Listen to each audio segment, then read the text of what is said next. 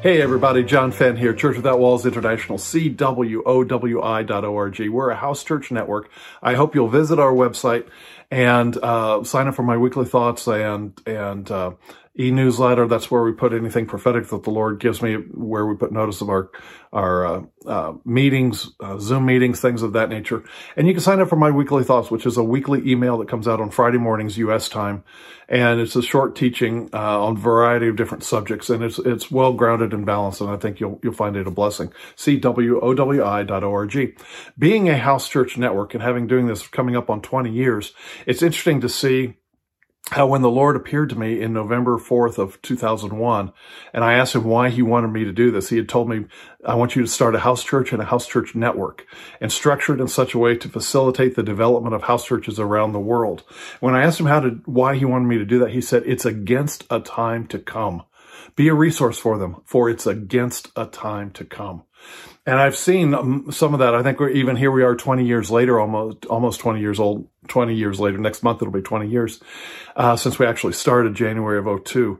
And, um, it's just amazing to me about how we see house church just exploding all over the world. And certainly our network has been, uh, inundated with with requests because of COVID, because churches shut down and everything, and now they're getting back together. And a lot of people don't want to go back to the auditorium. So the question always arises: What does leadership look like?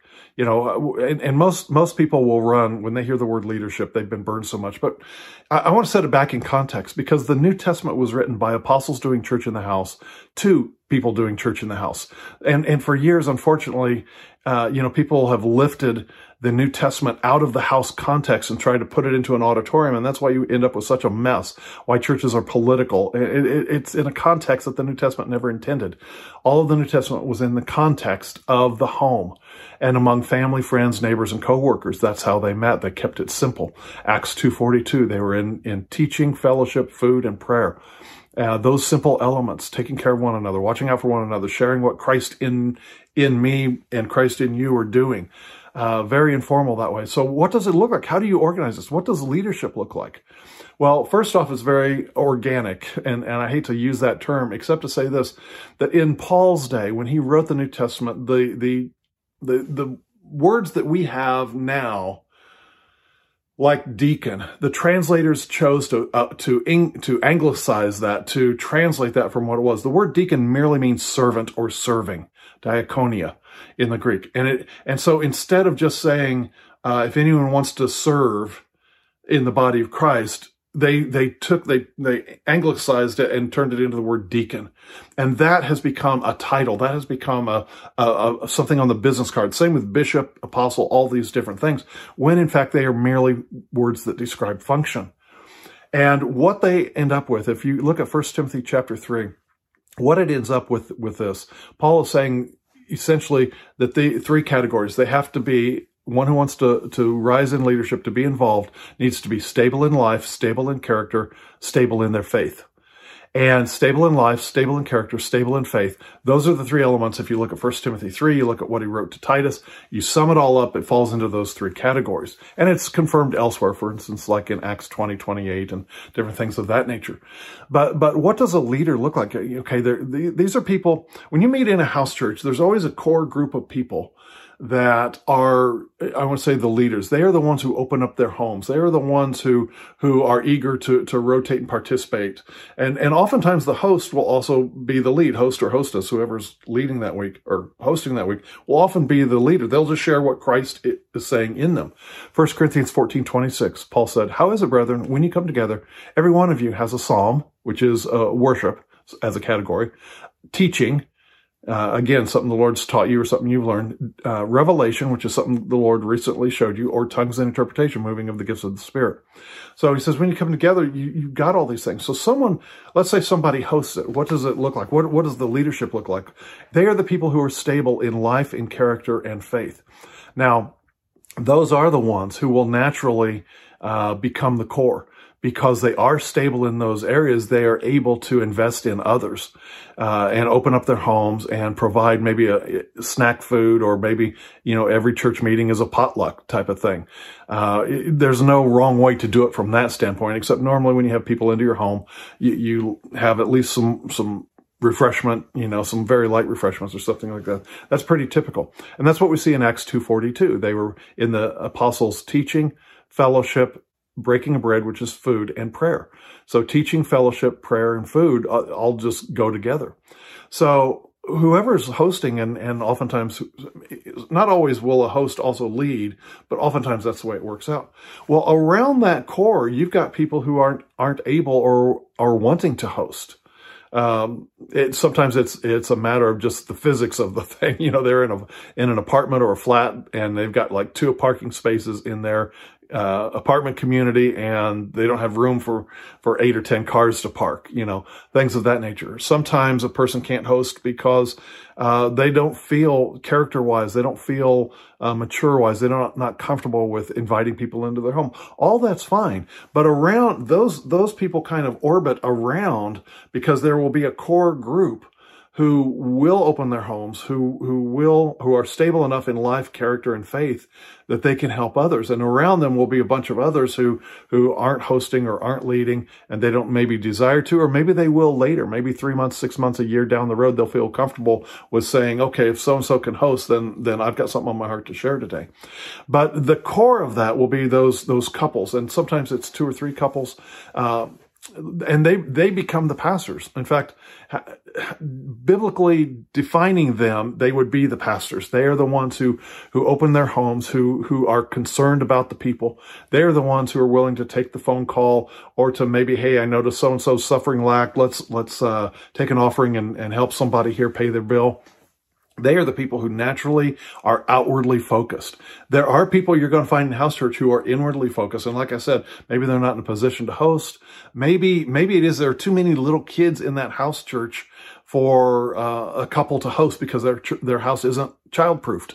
Maybe it's parking. Maybe it's whatever the, the homeowners association rules of, of that nature, something like that.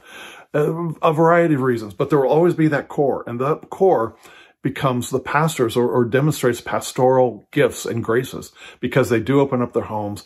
They do, uh, they are quick to involve themselves in others if somebody has need of hope. You know, the founding, one of the founding verses the Lord gave me for, for us anyway, Church Without Walls International, CWOWI.org, is 2 Corinthians 124, where Paul said, not that we would have dominion over your faith, but we're helpers of your joy. For by your own faith you stand. And that's how we function. That's how we function. We perceive the grace in others and we help them. And so uh, in Acts 20, 28, Paul is talking to elders.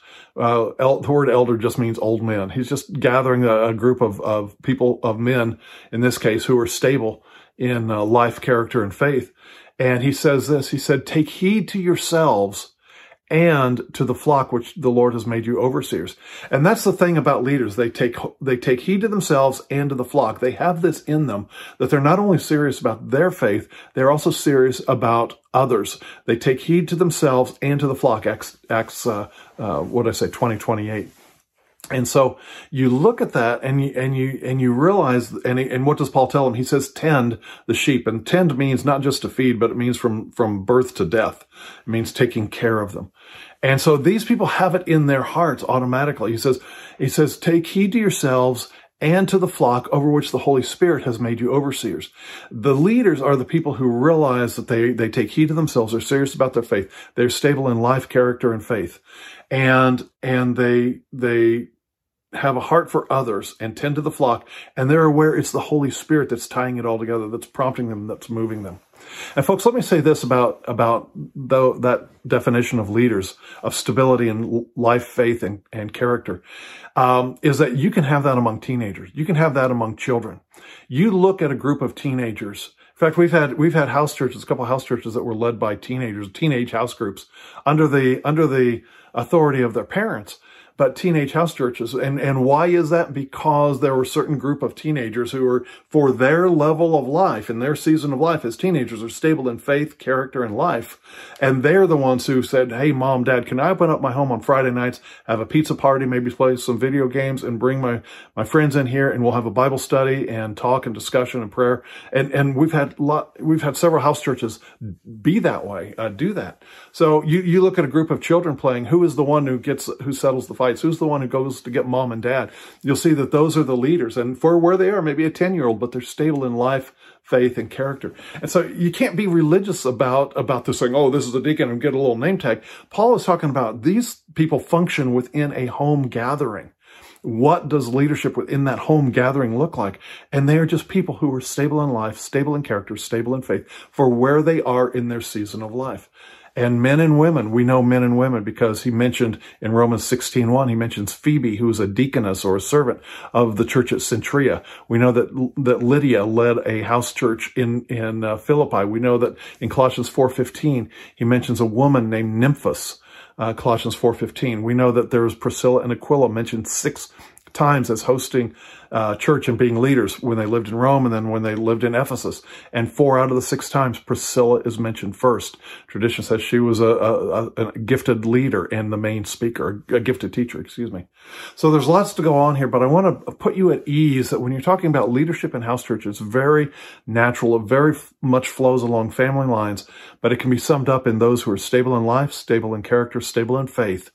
Uh, no matter what season of life and age chronologically they are, they have that stability in them. They are the ones who tend to form the core of a house church and, and minister to others, have a heart, because in Acts 20, 28, as Paul said, take heed to yourselves and of the flock over which the Holy Spirit has made you overseers and tend the flock. That is, take care of the flock. That's the pastoral gift. And they come from all walks of life, no matter what they do for a living, but they demonstrate that love and that outward looking view of faith of relationship based faith. So I hope this is helpful. Go to our website. You can see some videos about, about question and answer about house church and such. But I'm telling you folks, house church is soon becoming the way to do church in the West, as it is also in Asia, India, et cetera, et cetera. So God bless. Talk to you later.